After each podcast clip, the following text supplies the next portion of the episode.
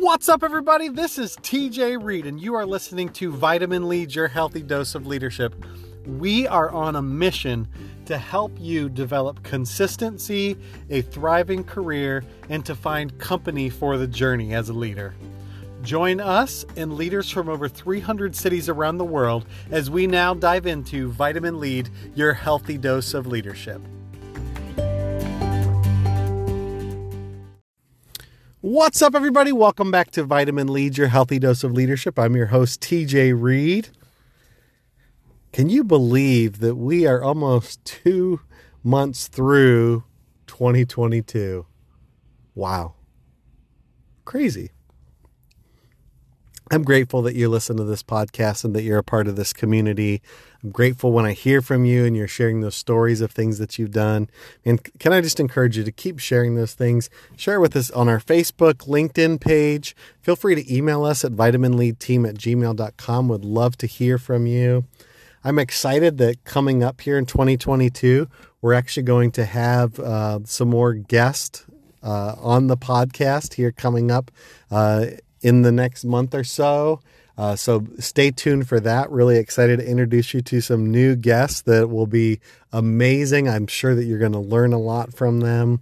Um, and so, uh, th- thanks again. Thanks for being part of this community. I'm excited for uh, just really its global reach and um, especially like as I look at some of the uh, statistics of people who are listening, people that are younger in their career, just know like you're one of the main reasons I started this podcast is because I just have such a, a heart and a passion to help people who are new in leadership grow in their skill sets. And so, uh, if there's any way that I can be a help to you, uh, let's set up a call, let's set up a Zoom, something like that. Would love to hear your story and see how I might uh, assist uh, in your role of leadership. And so, just really, really grateful. So today we're doing part two of our episode on dog training. If you listened to last week's episode, you know that my family recently uh, got a golden retriever puppy, and he chases my daughter around the house and um, bites everything in sight and all of the fun stuff that come with. with having a puppy, the whimpering in the middle of the night, needing to go out, all of that sort of stuff. But as I was thinking about this part two episode, I started to think about how he's constantly trying to bite at everything. Literally, whenever he has the energy in him, he's trying to bite at our clothes, our shoelaces, the plants in the house, the couches, the whatever whatever's in sight he's always trying to bite it and part of that's just the puppy learning to teeth and stuff like that uh, but but as I started to think about my own uh, quote unquote puppy years as a leader, I'm so grateful for the leaders who valued my passion, uh, but taught me how to redirect it. Because that's one of the things I've been doing with Luca, our golden retriever puppy, is like figuring out how to help redirect him. Not just tell him no, but to redirect him because you can be the leader who's working with somebody who constantly says no or you can be the one that says, bite this instead. So like our, our dog Luca, he has this little stuffed snake that he loves to take on, and this little stuffed puppy um, that he just loves to like bite and tear at. And so what we've learned to do is when he's biting at our hands or our clothes or something that he shouldn't be, we say no, no, and we give him the snake or the little puppy instead to begin to to bite into. Um, and when I think about some of the first leadership roles I had, I I realized that there were probably 45 things that I wanted to bite into, that I wanted to sink my teeth into, that I was trying to go after. Um, and man, that that can lead to exhaustion. That can lead to um, chasing the wrong things, not the most important thing that you should be chasing. And when you're trying to bite off more than you can chew or bite off the wrong things, it can really leave you with a loss of influence of your leadership in the organization that you're working in.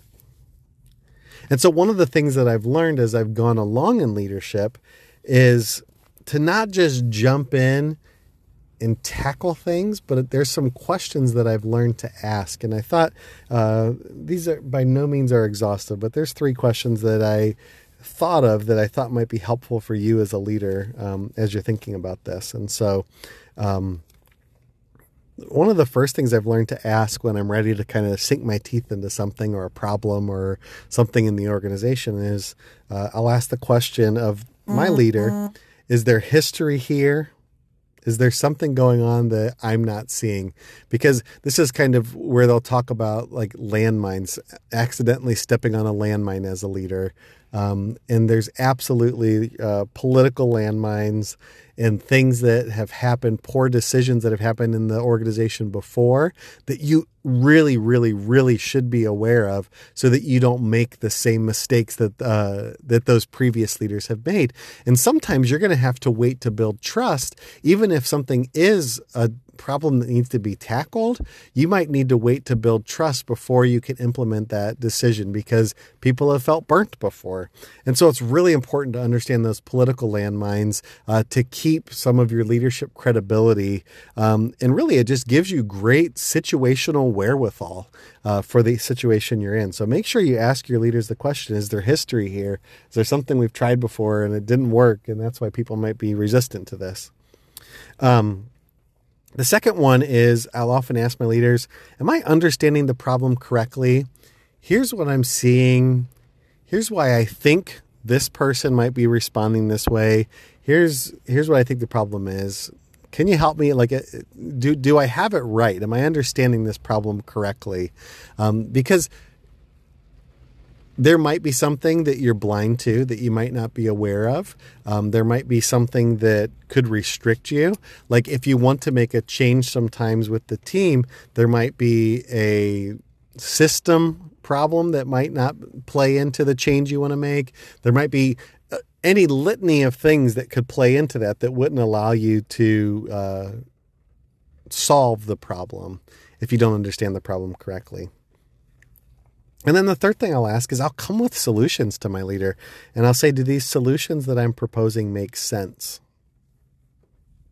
Think of it this way it's like you set out on a hike, pack your backpack.